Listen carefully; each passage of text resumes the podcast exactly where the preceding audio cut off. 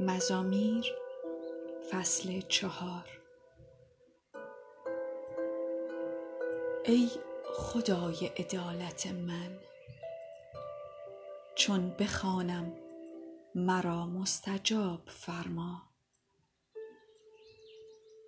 در تنگی مرا وسعت دادی بر من کرم فرموده دعای مرا بشنو.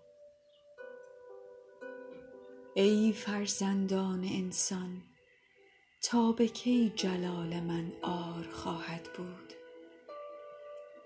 و بطالت را دوست داشته دروغ را خواهید طلبید. صلا. اما بدانید که خداوند مرد صالح را برای خود انتخاب کرده است.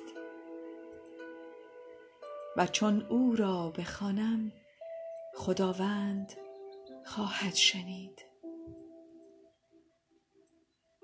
خشم گیرید و گناه مورزید.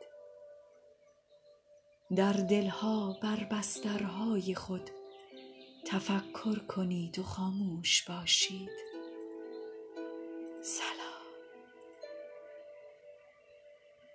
قربانی های عدالت را بگذارید و بر خداوند توکل نمایید.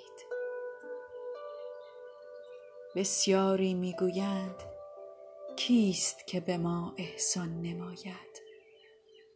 ای خداوند نور چهره خویش را بر ما برافراز.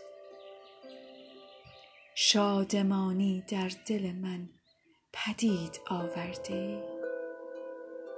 بیشتر از وقتی که غله و شیره ایشان افزون گردید. به سلامتی می خسبم و به خواب هم می روم.